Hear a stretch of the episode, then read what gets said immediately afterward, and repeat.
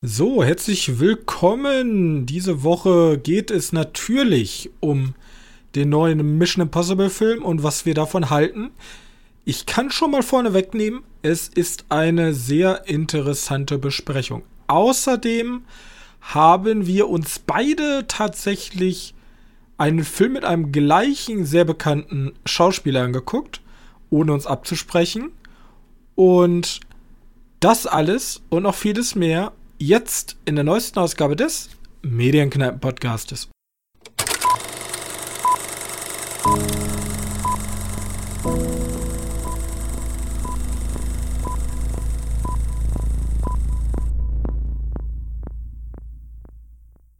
Hallo und herzlich willkommen zur Folge 184 unseres kleinen Filmpodcastes und an meiner Seite mein Nicht-Scientologe Johannes. Hallo.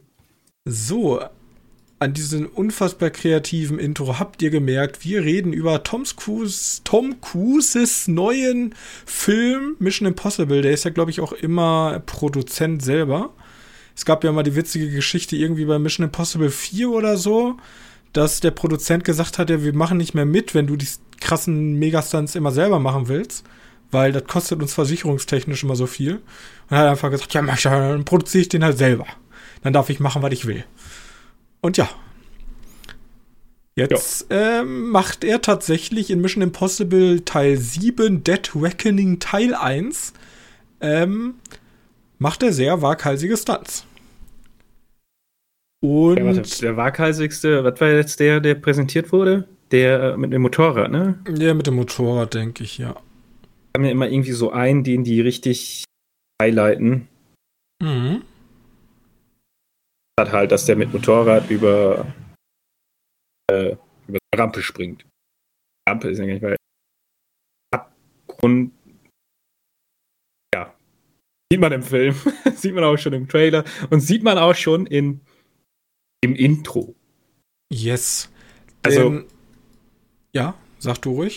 Nee, mach, mach ruhig. Mach erstmal Einleitung, bevor ich hier über das Intro anfange zu renten. Also im Grunde ähm, ich bin, der Film handelt darüber, dass äh, unsere, ich weiß gar nicht mehr, wie sie heißen, die, die, sind ja irgendwie so eine Spezialtruppe, die nur dem Präsidenten unterstellt ist. Irgendwie Mission Impossible MIF? Ja, MIF. MIT, ich weiß es nicht, MIT war es nicht. Mission Im oder ja, eine Truppe ja, Impossible Mission. Impos Impossible Mission. Task MIT. T? Nein. Auf jeden Fall, die sind eine Gruppe, die BMF. nur dem Präsidenten unterstellt sind. Die machen Aufgaben, die selbst der US-Geheimdienst nicht lösen kann. Und ihre jetzige Aufgabe ist es, einen Schlüssel äh, aufzutreiben. Denn dieser Schlüssel führt zu einer künstlichen Intelligenz, die so intelligent ist, dass sie sich in jedes System reinhacken kann und dadurch ähm, äh, die aktuelle Weltordnung in Gefahr geraten könnte, denn das Land, das zuerst diese KI sozusagen unter ihre Fittiche ähm, bekommen kann, würde dann zur unaufhaltsam, unaufhaltsamen Großmacht heranwachsen. Und deswegen sind da alle Geheimdienste der Welt hinterher. Und als nettes Extra, die KI hat irgendwie so ein Eigenleben entwickelt und ist sozusagen selber involviert, dass keiner sie findet. Ja, das ist jo. so storytechnisch zusammengefasst. Und das ist tatsächlich für mich auch der größte Negativpunkt an dem ganzen Film, weil, okay, man sagt ja, okay, ich gehe jetzt nicht in eine Mission Impossible. Normalerweise hat man immer einen MacGuffin, hier ist es halt dieser komische Schlüssel. Und wir jagen halt, keine Ahnung, ob es jetzt eine nukleare Bombe oder irgendwas jagen wir immer hinterher und irgendwas müssen sie immer bekommen. Und hier ist es halt dieser komische Schlüssel für die KI. Bloß die Geschichte ist so 0815 auch, also so un unfassbar unkreativ, dass mich das schon gestört hat. Ja, also, ist so ein bisschen so, wovor haben die Leute Angst? Das nehmen wir.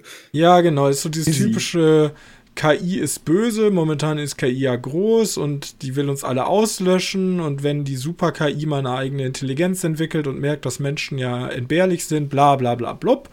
Ähm, ist halt so unfassbar uninspirierend, diese Geschichte, dass mich das tatsächlich schon gestört hat, weil man merkt, also wenn ich jetzt mal den Vergleich ziehe, man hat jetzt ja die John Wick-Reihe, die auch krasse Action hat und da ist die Geschichte auch strunzendumm im Grunde, aber sie ist wenigstens kreativ strunzendumm. Die haben zumindest geschafft, eine Welt zu entwickeln, wo ich mir denke, okay, das war alles absoluter Schwachsinn, aber ich kann ja was abgewinnen. Ich finde das an sich interessant, diese Zweitgesellschaft der Mörder und ähm, Auftragskiller.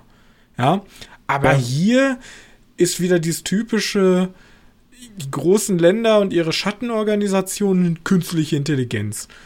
Und wenn halt nicht diese bombastische Action da wäre, wäre der Film eine richtige Graupe.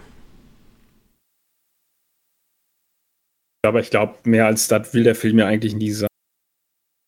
Also die Filmreihe ja, aber ist das, ja. Das ist, das ist also zumindest John Wick, der holt mich halt ab, wenigstens noch mit seiner Geschichte ein bisschen.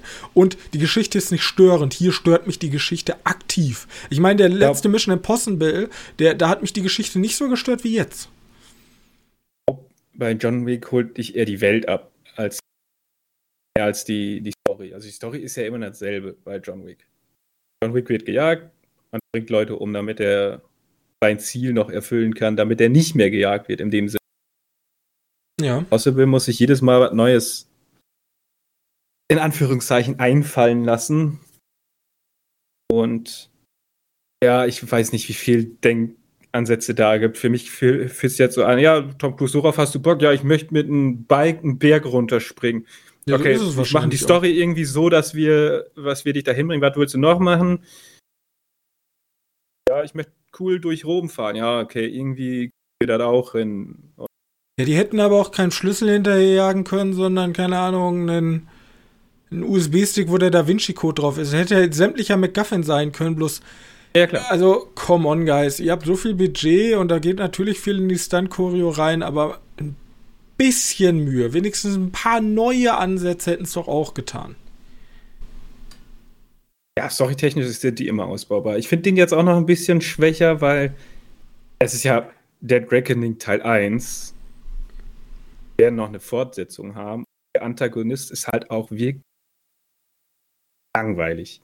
Also es gibt, also der Antagonist ist halt mehr oder weniger eine KI und dann zeigt als, ich weiß nicht, wer der Schauspieler ist, Esai Morales, alias Gabriel. Gabriel, ja. Äh, ja. Der, der sieht aus wie ein Schurke, der verhält sich wie ein Schurke, aber der ist auch genauso langweilig wie ein Schurke, der nie gezeigt wurde. Ja, der ist so uninspirierend und was ich ja auch ne-, nervig finde, die KI wird ja auch wie jede langweilige, äh, jede langweilige KI ever ins introduced, ja, die ist halt ja, ich, so. Ich meine, ich mein, ganz ehrlich, diese eine Szene, die er in diesen, wo die Verhandlung gab. Die Verhandlungsszene ist schon könnte weitaus intens, more intens sein, ist sie leider nicht. Aber die schon, schon ganz gut. Ähm, dahinter sind irgendwie so Bildschirme aufgestellt und die KI hat diese, diese Party veranstaltet. Ja, genau, der große Im Bildschirm dieses Auge und denkst dir nur so, verarschen. okay. Ja, genau, das war's. Da kommt dieser große Plot-Twist. Ja, die KI ist hinter dieser Party und du denkst dir so, ja, cool. Ihr habt einfach das Cortana-Auge genommen, so, weiß ich nicht. Ja, genau, so, so ein Wabern dabei und dann auch immer so einen komischen Soundeffekt dahinter. Denkst du auch nur so, okay. Als wenn sie irgendwie sprechen will, aber kann sie halt nicht. Also, ich, ich weiß nicht. Das war mir alles so. Das war's einfach nicht. Die Action natürlich, bombastisch krass. Tom Cruise springt von Bergen, Verfolgungsjagden durch Venedig. Ja, oder, oder alles auf den Flughafen. Ja. Die ganze Flughafenszene war geil. Die ganze Flughafenszene war halt Mission Impossible in Reihenform. Fand ich Aber, richtig schön. Ja, wie gesagt, es waren, es waren halt, es, sind halt diese punktuellen Schwächen, also eine Geschichte, die noch unterirdischer ist, als sie normalerweise sein müsste. Ein unfassbar uncharismatisch und schlechter Bösewicht, meiner Meinung nach. Der auch irgendwie so, der hat auch keine Motivation dahinter oder kriegt einfach keine Motivation im ersten Teil. Der ist einfach ein glühender Anhänger dieser KI. Ja. Und keiner weiß aber auch wirklich warum. Die neue. Also, ich sag mal, ich sag mal so, wenn die mir im nächsten Teil sagen, ja, der war in Wahrheit schon die ganze Zeit ein Roboter. Ja, so Transhumanismus äh, dann. Genau, so, so der, äh, der so schlecht ist, gegen Tom Cruise einen Auskampf zu gewinnen, von mir aus, äh, dann bin ich voll fein damit. Ja, dann denke ich mir so, ja, warum nicht? ja, und es gibt noch, es gibt noch ein paar andere Schwächen. Ich finde, storytechnisch hat er, hat er seine ganzen Schwächen, alles andere ist voll fein. Ähm, die Grace.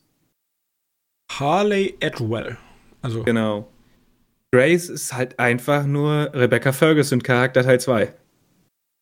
Also so, als wenn, oh, Rebecca Ferguson ist Schauspielerin mit Namen, mit größeren Namen, ich weiß nicht wie. Tut mir leid, ich weiß nicht, wie bekannt die Atwell ist. Vielleicht kennt man die auch. Sicher kennt man die auch irgendwoher. Ähm, aber ich habe das Gefühl, Rebecca Ferguson. Carter? Oh, ja. ja. Captain America. Ja, ist gut möglich. Aber Rebecca Ferguson hat auch schon in Dune so abgeliefert. Äh, wahrscheinlich haben sie sich einfach gedacht, die ist zu teuer. Wir bringen einfach den gleichen Charakter nochmal rein. Ja, da tritt auch wieder die, die, ähm, also das ist ja keine direkte Story-Schwäche, sondern einfach die, die ähm, Connection der Char Charaktere untereinander, dass ähm, Tom Cruise einfach sie akzeptiert. Sie macht die ganze Zeit nur Scheiße und auf einmal ist sie so eines der allerwichtigsten, einer der wichtigsten Menschen in seinem Leben.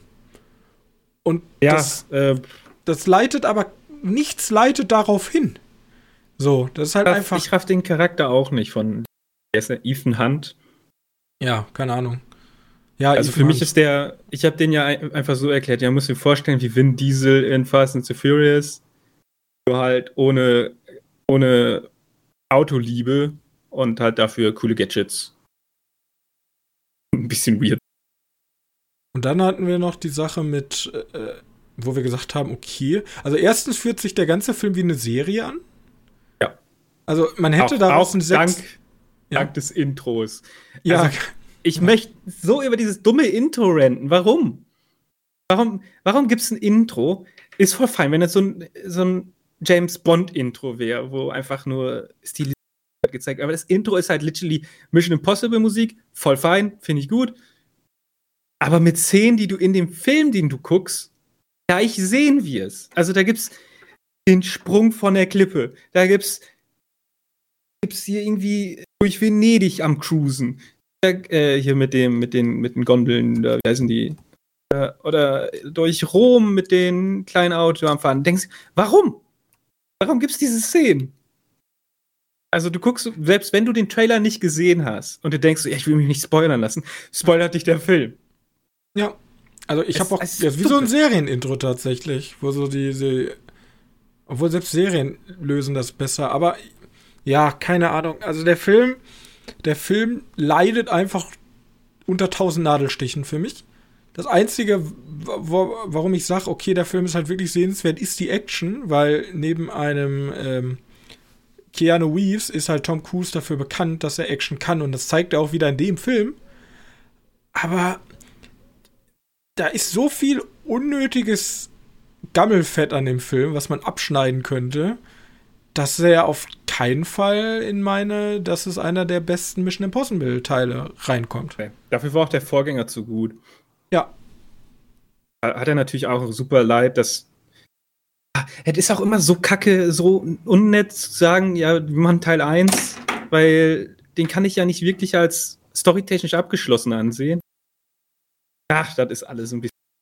Aber vielleicht wird der zweite Teil ja ein richtiges Bombast-Dingen ja mehr oder weniger alle Charaktere vorgestellt. Und ich, und ich bin mir nie sicher, ob so alte Charaktere aus den Filmen davor wiederzuholen, ob das eine gute Idee ist. Also ich meine jetzt hier mit diesem Gabriel, weil ich dachte mir so, wer, wer ist das? Ja. Ken, kenn ich, ich den? So, vor allem bei so, wenn du schon strunzdumme Geschichten hast, dann komm mir doch nicht mit Charakteren und sag mir, erinnerst du dich an den unfassbar emotionalen Moment aus dem allerersten Teil? So, nein, natürlich nicht. Ich erinnere mich vielleicht an coole Action-Szenen, aber doch nicht an die Geschichte, die ihr mir auftischen wolltet. Ja, keine Ahnung. Okay. Also Mission, Mission Impossible Dead Reckoning Teil 1. Ähm, vielleicht. Ausbaufähig. Ausbaufähig. Ausbaufähig. Der hat ja sehr gute Kritiken bekommen, aber wahrscheinlich, weil die Leute einfach eher über so viele Kleinigkeiten hinwegsehen können als ich. Die sagen einfach, ja, Action hat geballert, wie immer, ist doch geil. Es ist ja auch, also wenn du aus dem Kino rauskommst, hast du auch kein schlechtes Gefühl. Dann warst du so, ja, ganz nett. Ja, aber ich finde das gemein, wenn man dann zum Beispiel, also da muss man eine gerade Linie haben, wenn man sagt, okay, ähm, einen Transformers oder einen Fast and the Furious, das ist ich alles so Fast blöd. Furious, da. Ja, das ist ja. alles so blöd und die Geschichte, das macht alles gar keinen Sinn und er sagt immer Familie. Ja, so, also bis darauf, dass die Action natürlich hundertmal besser hier ist, ist der ganze Rest aber schon auf einem Niveau, weil das schon ziemlich erschreckend ist. Ja, ja. Ja. Wobei ich finde, es gibt ja diese Szene da in Rom, ich finde die humortechnisch echt gut. Also. Ja, generell der Humor war, also ich kann es nicht verifizieren, weil ich mir den Film davor nicht nochmal angeguckt habe, aber der Humor ist generell, glaube ich, stärker in dem Film vertreten als in dem Film davor, wäre meine Einschätzung, ohne den Film davor jetzt nochmal gesehen zu haben, weil ich die Geschichte aus dem ersten, aus dem letzten Teil wieder vergessen habe. Man muss dazu sagen, ich habe den, den davor auch, glaube ich, nur im Kino gesehen. Die einzige Szene, die ich mir immer wieder angucke, ist die Toilettenszene, da wo ja. Henry Cavill seine Fäuste nachlädt. Das ist das ist mein Highlight. Also, das ist schon so eine geile Szene. Da, aber Henry Cavill ist auch echt dankbarer Schauspieler. So. Ähm, yes, Gut. Yes. Du hast äh, was Artverwandtes für uns, hast du mir erzählt. Ich hab was Artverwandtes. Den habe ich mir eigentlich angeschaut, weil ich dachte, ich hab da, ja, tatsächlich habe nach Indiana Jones Bock auf Abenteuerfilme gehabt. Und deswegen habe ich mir einen Film angeguckt, der beide irgendwie beide irgendwie ähnlich sind. Was würdest, wie würdest du Mission Impossible nennen? Ist das ein Abenteuerfilm? Also Abenteuer, also Actionfilm sind ja beide. Das ist ja eher so ein Obergenre. Eher ähm, so ein Geheimagentenfilm, würde ich eher sagen, bloß weniger geheim. Also ich würde okay. die eher so unter die James Bond-Richtung packen als unter Abenteuer. Ja, ja, ja denke ich auch. Ich habe aber einen Abenteuer-Actionfilm gesehen mit Gun aus China war Armor of God. Also A-R-M-O-U-R. Ich weiß nicht, was Armor heißt. Ich bin. Armor of God? Shiny ich, Zodiac? Armor ist Rüstung. Das wird so geschrieben? Aber nicht der mit Chicky Chan, oder? Armor, also wird A R-M-O-R geschrieben. Ja, gut. Da haben sie noch ein U reingepackt, keine Ahnung, anscheinend ist das irgendwie cool klingendes Englisch. Ähm, also die, ja, ist nur mit Jackie Chan, genau. Okay. Äh, ein chinesischer Abenteuer-Action-Film, dessen Teil auch in Paris spielt. Äh, ich weiß nicht, ob es davon eine Fortsetzung gibt. Weil irgendwie kam mir das so vor, als wenn ich die Charaktere kennen sollte. Ich hab, bin einfach gegangen, okay, jetzt halt. Das ist halt Jackie Chan, den kann man schon.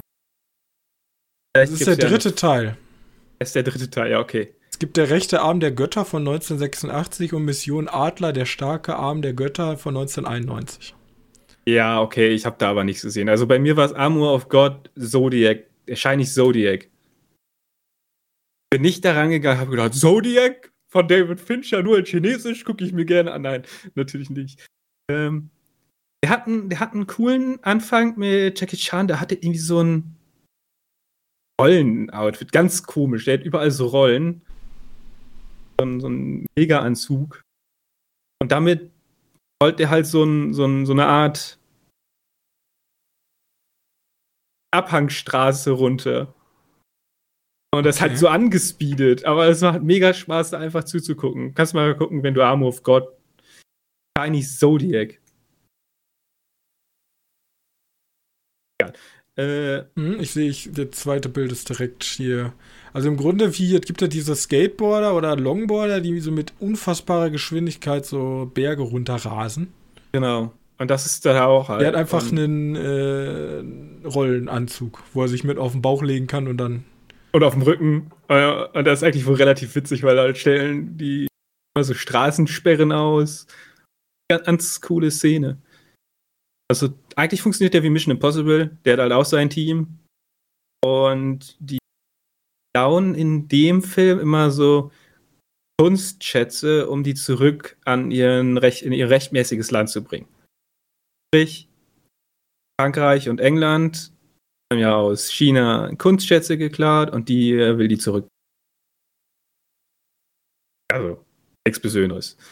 Sein Team. Also so ein Cloud leicht halt, antikolonialistischer Touch. Ja, genau, genau. Und klaut aber nicht dem Staat, sondern reichen Arschlöchern die Sachen. Natürlich. Und der Staat kommt dann an und so, ja, das finden wir auch gut. Hier sind Schätze, die wir euch vor 100 Jahren geklaut haben.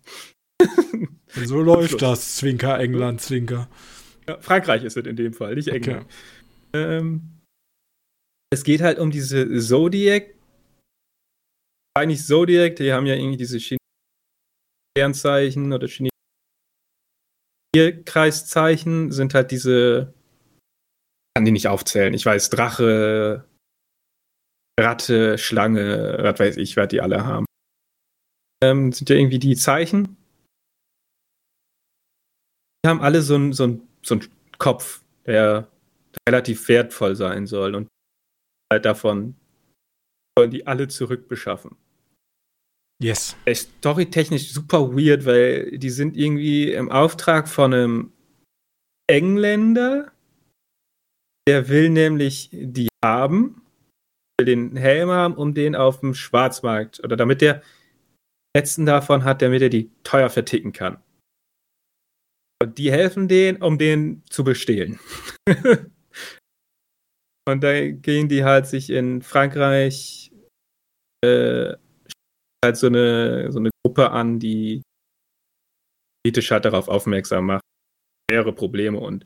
Aber eigentlich sind da wichtig die, diese Stunt-Einlagen und Jackie Chan macht ja viele Stunts auch selber.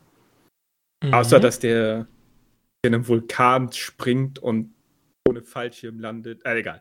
Äh, passiert halt alles in dem Film. Er ist recht amüsant zuzuschauen.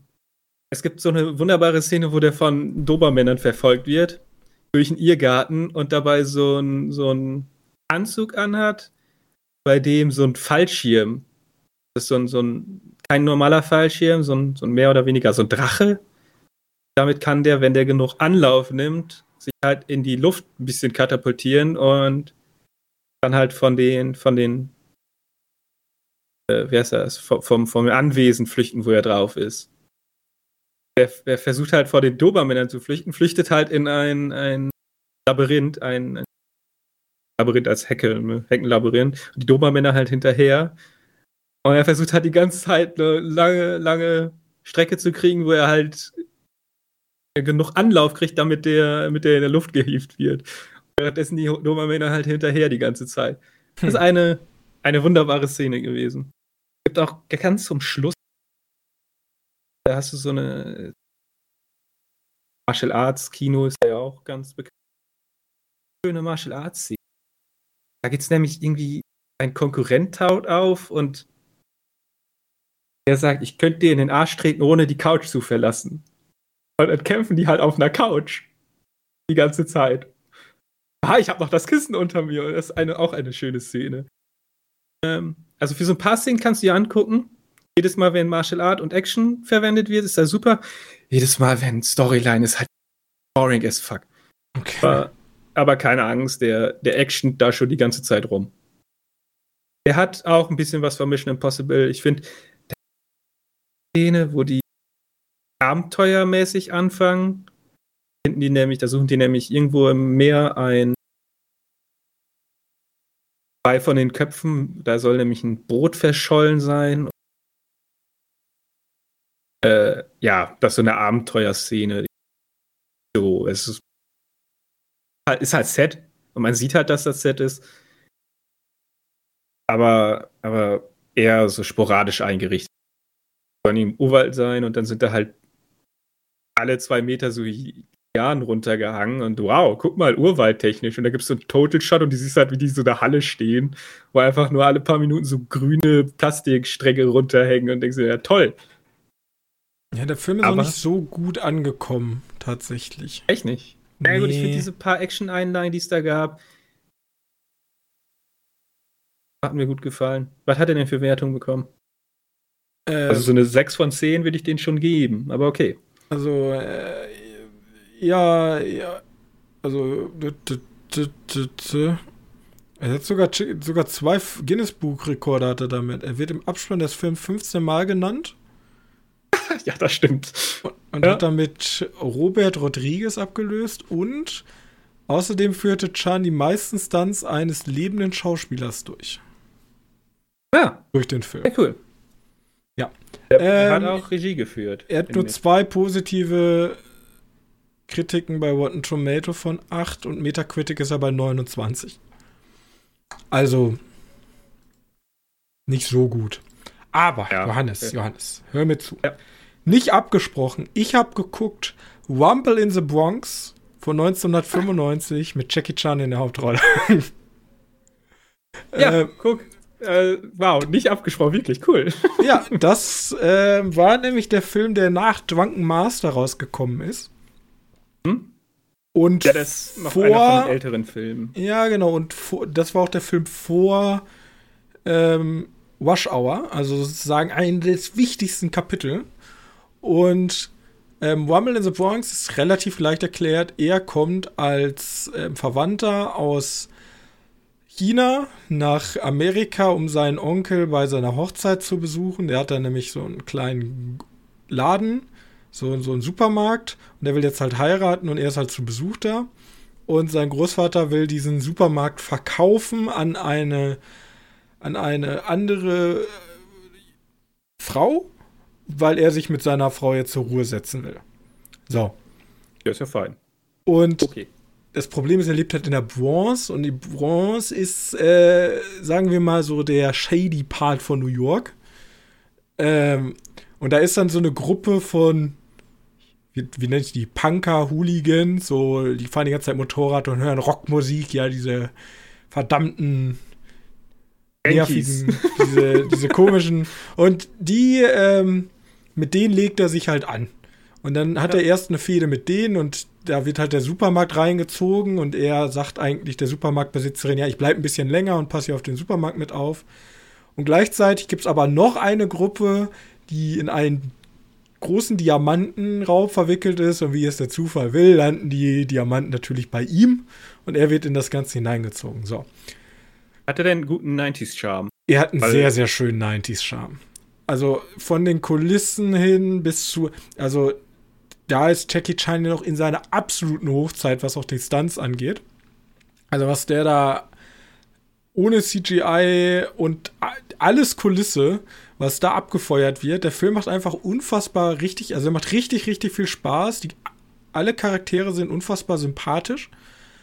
Und ähm, warum ich den Film jetzt, weil ich, ich bin, ich will ja, irgendwann will ich mal gesagt haben, ich habe jeden Jackie Chan-Film gesehen. Ich habe noch einiges vor mir, der hat eine Menge Filme gemacht. Da musst du auch noch durch Zodiac scheinen. Ja, also, Zodiac. Die kann ich jetzt ja alle drei nacheinander gucken, in chronologischer Reihenfolge.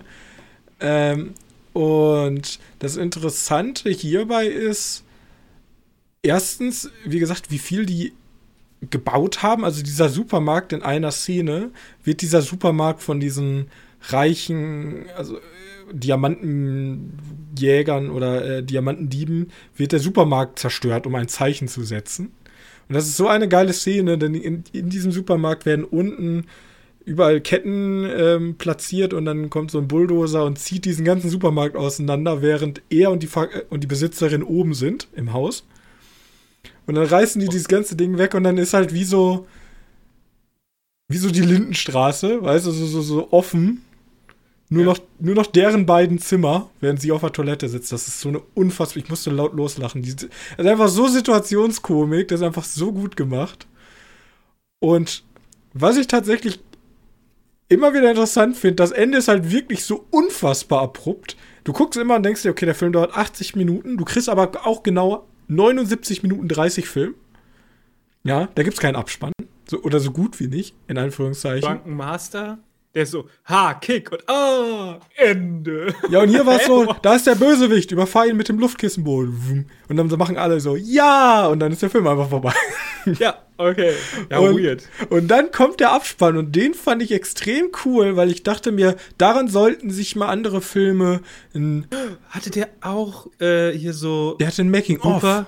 Blooper? Ja, Der so, hatte ein so Making, Fehler, die, ja. ja, genau, der hatte ein Making-of von den ganzen Stunts, die Jackie Chan gemacht haben. Und das war tatsächlich so unfassbar interessant, weil Jackie Chan hat sich in einer Szene das Bein gebrochen als er einen Stunt gemacht hat. Erstens werden da super viele Stunts gezeigt, wo Leute, wo direkt die Notärzte sofort hinrennen, weil irgendwer sich wieder hardcore verletzt hat.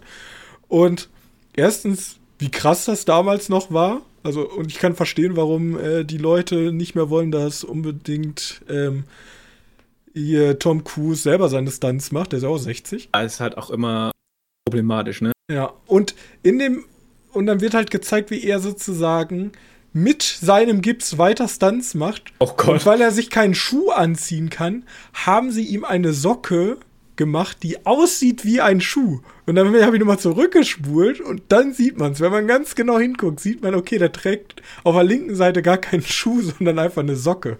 Und mit, den so mit diesem Gips hat er dann die Stunts zu Ende gemacht. Und das ist einfach so cool, nochmal so ein kleines Detail am Ende. Und ich frage mich, wie geil wäre das, wenn ich am Ende noch mal so ein Making-of der Stunts sehen könnte von Tom Cruise? Das wäre Ja, ich glaube, bei solchen, bei solchen Filmen würde es gehen, aber ich so wie bei John Wick, ich glaube, also doch, bei John, John Wick, Wick macht auch. halt auch nicht so viel selbst. Ja, aber zumindest so mal so Kamerafahrt, wie er da mit den Pferden reitet und von Motorrädern und so umgeben. Und aber ich glaube, das passt zum, ich glaube, das passt zum Typ vom Film nicht.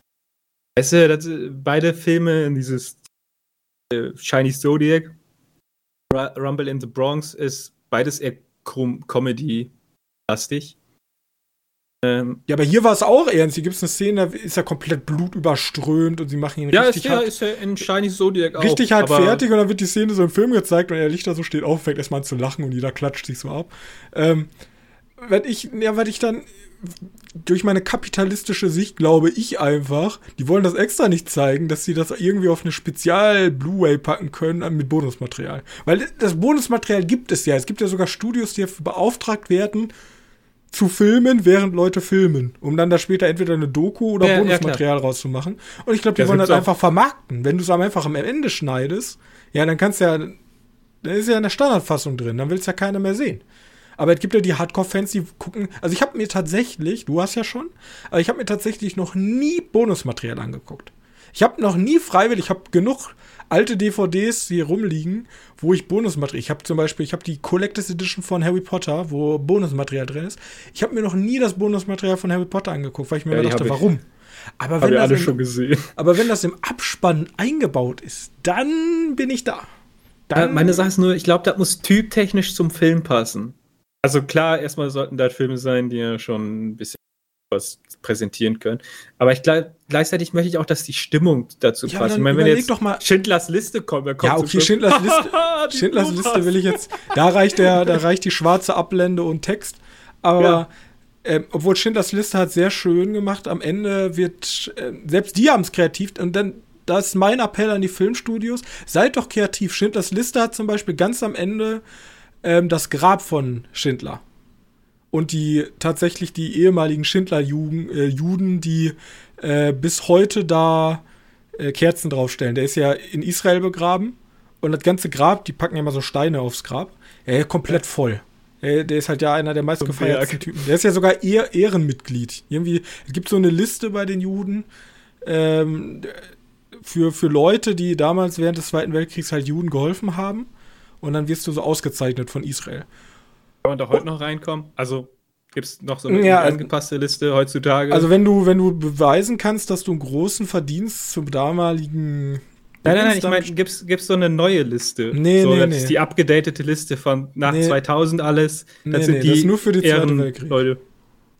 es gibt bestimmt Ehrenmitglieder von Israel oder die besonders für Israel geleistet haben, aber da nur für Leute Zweiter Weltkrieg und ein bisschen darüber hinaus. Aber das mal als Beispiel, dann natürlich hier dieses Making-of von Instanzen. Ich wette, es gibt auch für einen John Wick Filme oder ich dachte zum Beispiel an Indiana Jones, da würde doch diese Art gut reinpassen. Das ist ja auch so eher auf Comedy, also nicht auf würde witzig gemacht, aber da würden die Stunts doch auch reinpassen. Obwohl dann würde man nichts sehen, weil er hat keinen einzigen Stunt gemacht, äh, weil er alt ist.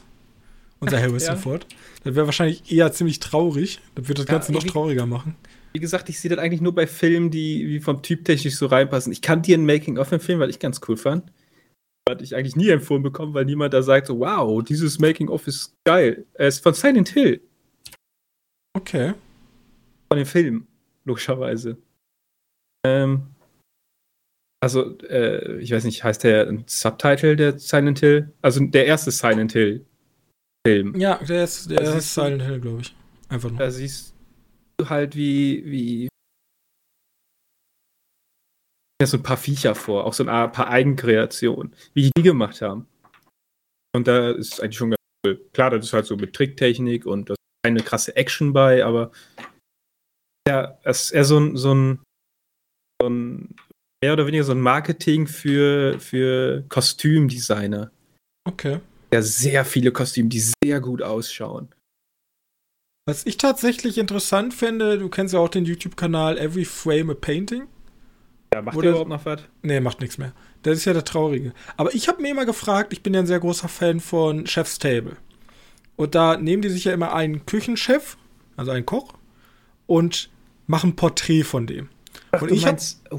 und ich habe mir gedacht, mach doch mal ein Porträt von den Regisseuren oder von Filmschaffenden und inszeniert das aber auch so unfassbar gut wie Chef's Table. Weil da wird das Essen ja wirklich zelebriert, als wenn es Kunst wäre. Und hier haben wir, also man kann ja sagen, ist Essen Kunst oder nicht, aber mit Film haben wir tatsächliche Kunst. Und wenn du da so, keine Ahnung, machst du über. Über Roger Deakins ja, oder Christopher Nolan, nimmst du irgendeine berühmte Person oder auch kleinere Künstler und dann zeigen die, was ist deren Vision, wie denken die Film und zeigst dann auch immer, keine Ahnung, kurze Szenen aus deren Filmen, die besonders eindrücklich dafür sind. Ich meine, über Alfred Hitchcock kannst du jetzt ja schlecht noch, da gibt es wahrscheinlich 100 Porträts von, aber so ein richtig cineastisches Porträt eines Filmschaffenden. Ja, aber ich würde, glaube ich, nicht, ich würde, glaube ich, lieber Leute haben, die noch kleiner sind. Also ja, wirklich die noch du brauchst tatsächlich eine gute Balance. Bei Chef's Table ist es ja auch so unbekanntere Köche. Oder was heißt unbekannt? Das sind alles Sterneköche. Aber es gibt dann so die ganz bekannten, die jeder kennt. Und dann gibt es auch mal welche, die, keine Ahnung, eher nicht so bekannt sind. Und ich glaube, du brauchst eine gute Waage. Ich glaube, du brauchst einen Christopher Nolan. Du brauchst vielleicht den von Ach du Scheiße aus Deutschland. Ja, Obwohl so der vielleicht ein bisschen zu jung ist. Der hat, glaube ich, noch nicht ein Lebenswerk, dass man da ein ganzes Porträt schon. Ich glaube, da wäre ein bisschen angemessen, da ein Porträt drüber zu machen. Aber du musst ja nicht unbedingt die Leute da haben. Also du musst ja nicht unbedingt mit Nolan sprechen. Aber wenn, wäre schon geiler. Oder Option 2 wäre, habe ich mir auch überlegt, ähm, Kinolandschaft Punkt, Punkt, Punkt. Und dann nimmst du Kinolandschaft Deutschland, Kinolandschaft Frankreich und guckst, was machen die Länder denn so besonders und sprichst mit ganz vielen Regisseuren und Filmschaffenden aus den jeweiligen Ländern. Ich weiß nicht. Ich glaube, ich fände lieber, lieber so, dass man von Filmschaffenden sieht, die nicht vor der Kamera sind, sondern eher immer hinter der Kamera und dann erzählen die so, was ihr Lebenswerk ist. Dann kriegst du da den Stunt-Koordinator von den und den paar Filmen. Ja. Und der sagt also, dann, dann gibt es ähm, so coole Shots. Netflix, ja, Apple Netflix. Plus, Peacock, äh, wen gibt's noch? Ähm, Netflix hat das eigentlich immer gern gemacht. Die machen. Ja, ich nehme jeden. Ich nehme nehm jeden. Ich nehme auch Paramount Plus. Äh, Business E-Mail Medienkneipe at gmail.com. Ähm, call me. Ich habe die, hab die Ideen. Ich, ich habe auch schon komplett. Ich, ich, ich arbeite euch das komplett aus. Gebt mir einen guten Regisseur an meiner Seite. Ich produziere euch das. Ich mache Producing. Ich habe studiert. Zwar nicht das, aber ich weiß, wie man ein Projekt aufbaut. Ich mache euch das. Ich habe studiert. Ich habe studiert. Agrarpolitik. Nein, ich habe was politiert. ich habe was studiert. Ich kann euch helfen. Call me, call me. So, gut. Ja, wenn du nichts okay. hast, würde ich einen Abschluss machen. Also nicht einen Abschluss, Doch, ich Abschluss. Hab, ich habe noch, hab noch, also du kannst den Ding jetzt abschließen zu, zu Rumble in the Bronx. Guckt euch Rumble in the Bronx und Armor of God an, kann man beides bei Amazon gucken. Ja, anscheinend nicht. Armor of God ist anscheinend nicht so beliebt. Aber wenn ihr Zeit habt und alle einen Jackie Chan Wenn ihr so wie ich Zeit, alle Jackie Chan Filme mal gucken wollt, zumindest Rumble in the Wars gehört zu den besseren. Ist so, man merkt so richtig, das war der Film, wo sie sich dachten, erstens, er hat 7,5 gekostet, wo ich mir dachte, never ever kriegt man für das Geld heute so einen Film hin. Weil, wie gesagt, dieser Supermarkt ist ja ein komplettes Set, komplettes gebautes Gebäude, weil einfach auseinandergerissen wird. Ist natürlich alles aus Sperrholz gebaut aber trotzdem, äh, da, da, fliegen Trucks von, äh, von einem äh, Parkhaus runter, äh, da, da rasen, da, da rast ein Luftkissenboot durch die New Yorker Innenstadt, da geht's richtig ab. Ähm, und hat 76 eingespielt, also das Zehnfache im Grunde. Und ich glaube, da waren sie und dachten sich, Rush Hour. Dieses Ding, Jackie Chan kommt nach Amerika, das ist es. Da aber das war, das war, das war aber auch ein amerikanischer Regisseur, oder? Rush Hour? Weiß äh, ich gerade gar nicht. Stanley Tong. Nein, ich nicht. Nein. Stanley Tong ist gleichzeitig auch sein Onkel, den er besucht. Er hat auch, oh, okay, hat er, hat er einfach Geld gespart. Hat er schon mal einen Schauspieler gespart. Spielt nämlich seinen eigenen Onkel, also spielt den Onkel im Film. Ich, kann, ich kann noch zwei Sachen machen. Eine Sache, die in Zukunft ein bisschen beeinflussen wird, Themen, okay. die ich besprechen werde. Aber die andere Sache ist, ich habe Titans Staffel 4 zu Ende gebracht. Yes. Ähm, Hat Titans ich hab, ein Ende? Ich habe, nein. Ich habe äh, dafür Titans Staffel 3 beenden müssen. Denn ich, ich dachte, du hast Staffel, übersprungen. Nee, ich habe Titans Staffel 3 habe ich einfach drei Folgen vor Ende, dauert ja für eine Folge noch eine Stunde und das sind zwölf Folgen GG. Ähm, habe ich aufgehört, weil ich bin ja DC-Fan und da geht ja ein bisschen um die Bad Family und die Titans sind ja irgendwie die ganzen Robins und so. Yes. Ähm, und da gibt's halt Jason Todd, der wird zum Red Hood. Und Red Hood war für mich immer irgendwie so, ja, der ist ein bisschen gritty, ja, der bringt halt Leute krass um. Aber in dieser ganzen Serie sind alle schon die Edgelords vor dem Herrn. Also muss der noch mal richtig krass. Und dann kommt da irgendwie ein Zehnjähriger um die Ecke. Jetzt, sorry für den Schauspieler, den ich jetzt ein bisschen beleidigen muss, will ich mal. Ich meine, er kann nichts dafür, dass er dafür gecastet wurde. Ja, also ich fand den als Robin war der gut. Als Arschloch Robin war der gut, weil der muss ja den Arschloch Robin spielen. Ähm, damit er nachher zum Red Hood werden kann. Aber als Red Hood irgendwie Ach Gott, das äh, schwierig, schwierig, das schwierig, schwierig. Genau, da musste ich Iro erstmal weg. Den habe ich dann noch zu Ende geschaut. Da war auch Scarecrow, der mir nicht gefallen hat vom Typ. Der war nämlich eher so. Der Scarecrow war eher wie so eine schlecht geschriebene Riddler aus, aus dem neuen Batman-Film. Halt in schlecht geschrieben. Okay. Ja, weiß nicht, das hat im neuen geht es halt um die Bruderschaft des Blutes. Auch eine, ein häufiger Antagonist von den Titans. Ähm, hier wird dann so ein bisschen produced. Alle sollen irgendwie noch ein bisschen Story reinkriegen. Lex Luthor kommt vor. Also, Lex Luthor ist ein bekannter Antagonist. Der ist auch ganz nett, also der Darsteller macht einen ganz netten Job. Spoiler jetzt, der wird aber für den Film oder für die Serie umgebracht. Damit Boy, der auch storytechnisch eine hat, Mutant ist von Superman und Lex Luthor, die Rolle mehr oder weniger übernehmen kann.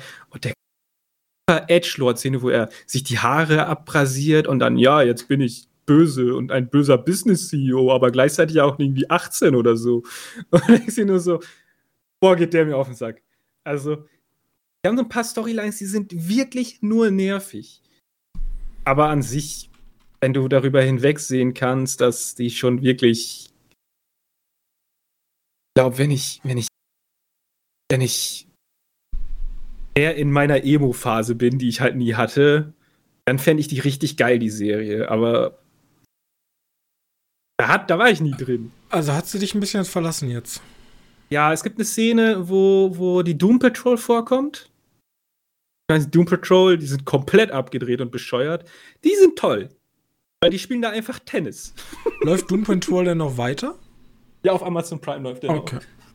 Ich weiß nicht, ob die noch eine Staffel kriegen. Die haben jetzt, glaube ich, die dritte oder vierte bekommen, weiß gerade nicht welche.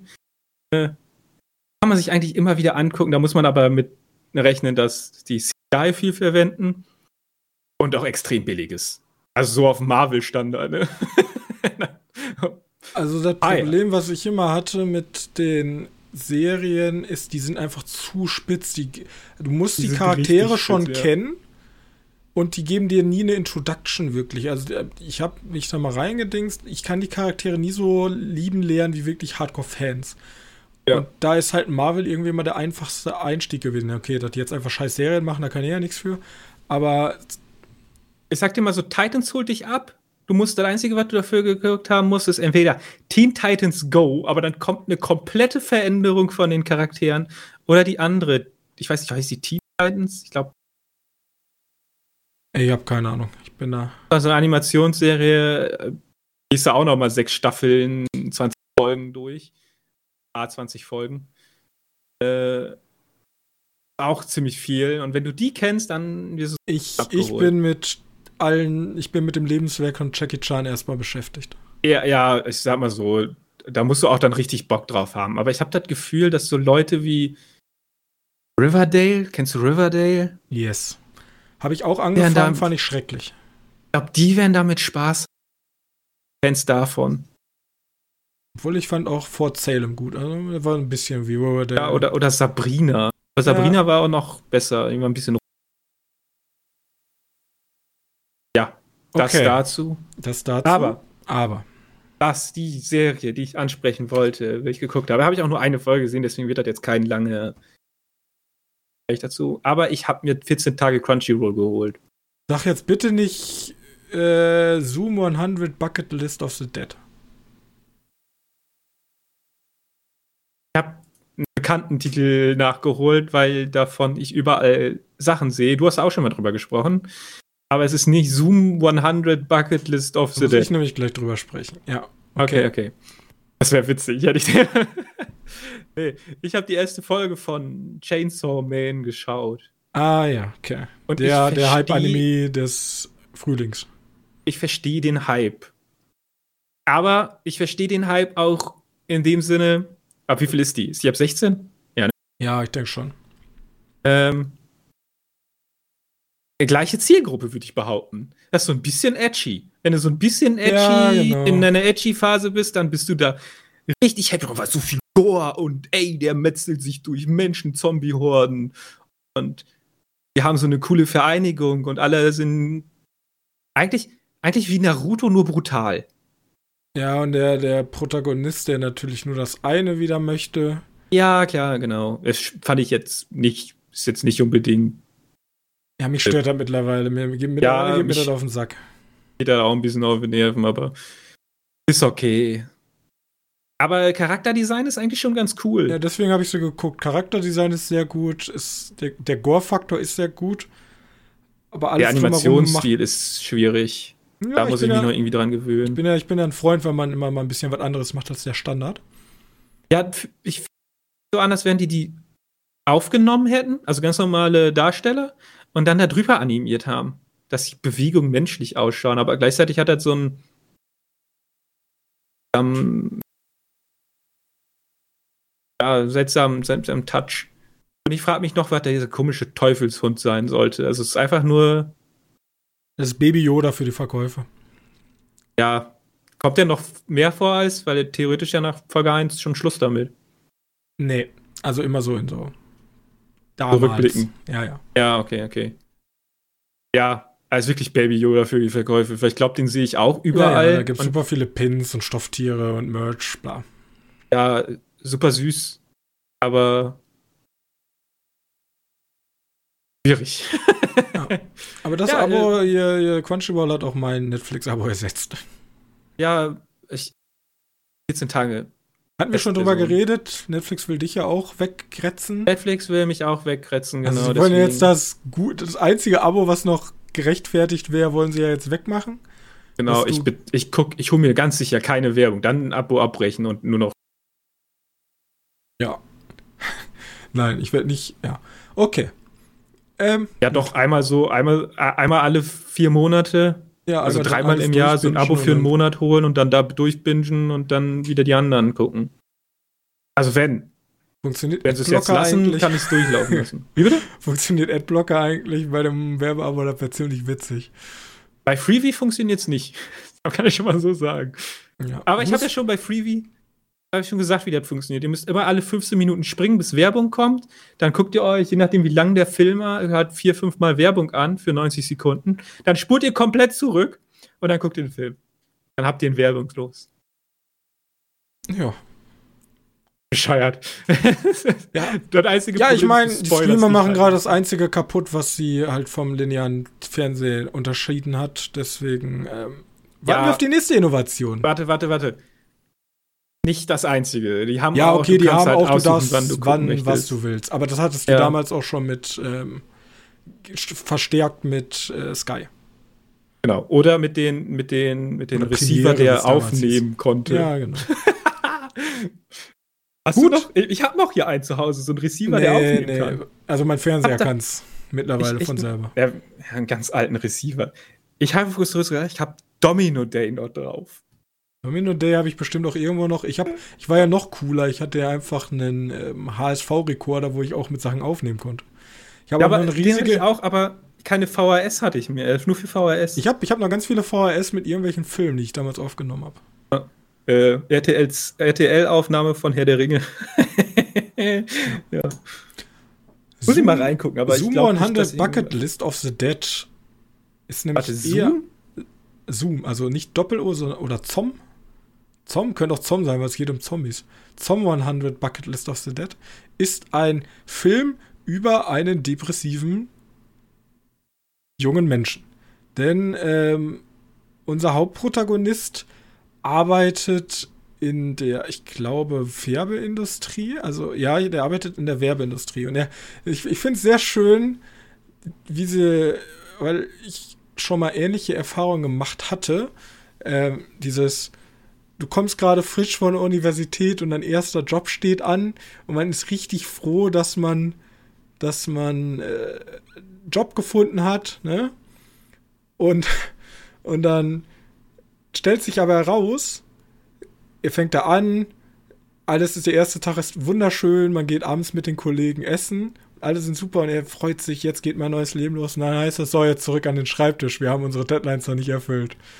Ja. Ja, und dann stellt sich heraus, ja, nee, er ist, es nennt sich im, im Japanischen gibt es da sogar extra Namen für. Das sind so Unternehmen, die so extrem ihre Leute ausbeuten. Ich meine, in Japan ist das ja alles noch mal noch eine Nummer härter. Ja, ich glaube, Arbeits Arbeitskultur.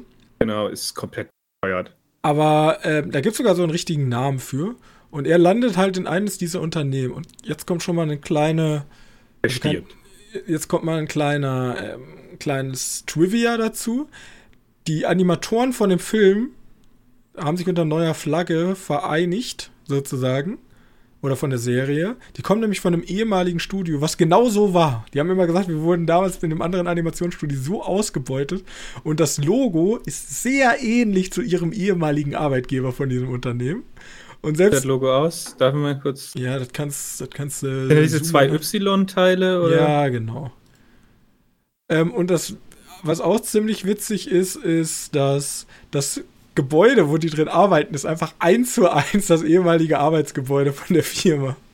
Aber das ist ordentlich Burn. Ja, allem, weil er jetzt ja mehr oder weniger relativ erfolgreich hat, weil ich kriege auch permanent Werbung. Das ist ja die Zombie-Apokalypse, wo der Typ mega happy ist, ne? Ja, genau. Und es stellt ja. sich dann heraus, er, er ist, er, also es, man sieht so diesen Ab, Abwärtsgang von ihm und er steht irgendwann an den Stür, äh, an den Gleisen und denkt so, ja, wenn jetzt hier keine Barriere ist, dann wäre es für mich so einfach diesem ganzen Scheiß zu entkommen. Also er ist schwerst depressiv. Und dann stellt sich aber heraus, die Zombie-Apokalypse hat angefangen und er ist einfach so happy, weil er muss nie wieder zur Arbeit gehen. Und jetzt kann er sich endlich um seine Bucketlist kümmern, was er schon immer mal machen wollte. Ach so, ja. er macht nicht irgendwie eine Bucketlist von 100 Dingen, die er in der Zombie-Apokalypse, sondern er macht 100 Dinge, die er einfach machen Die er einfach mal machen wollte. Und ah, jetzt kann okay, er endlich, okay. jetzt wo die ganze Gesellschaft zusammengebrochen ist, kann er endlich ganz normal leben. Genau. Und das ist tatsächlich jetzt die erste Folge von draußen, deswegen wollte ich euch das bloß mal an nachlegen, weil das ist so wie Chainsaw Man, so der neue, der neue Anime-Hype, würde ich mal sagen. Und ich wollte euch einfach mal mitgeben. Ja, Netflix macht wieder eine Realverfilmung dazu, aber die könnt ihr, die könnt ihr ignorieren. Guckt euch den originalen Anime an. Warum? Ich kann jetzt schon Potenzial erkennen. Ich habe jetzt keinen penetranten Protagonist, der die ganze Zeit nur Sex und Brüste sehen will. Und der Artstyle ist sehr schön, weil die Welt ist extrem, also es ist alles sehr bunt. Es ist wenig gory und die doch Zombies? gory gleichzeitig, weil die Zombies sind extrem zombie-like, bloß Blut ist hier durch Farbtupfer dargestellt. Also die Zombies ah, so rennen ja. grün, gelb, blau durch die Gegend und das symbolisiert halt das Blut. Und am Anfang denkt man sich so, ja, okay, das ist schon Baby-like, ja, ich will doch Organe und Rot sehen, ja. Aber das gibt dem Ganzen so einen ganz komischen, bunten Kunststil, der extrem gut irgendwie passt und noch, also sowas habe ich noch nicht gesehen und ist wieder eine neue kreative Art, vielleicht mal das Zombie-Genre zumindest visuell neu darzustellen.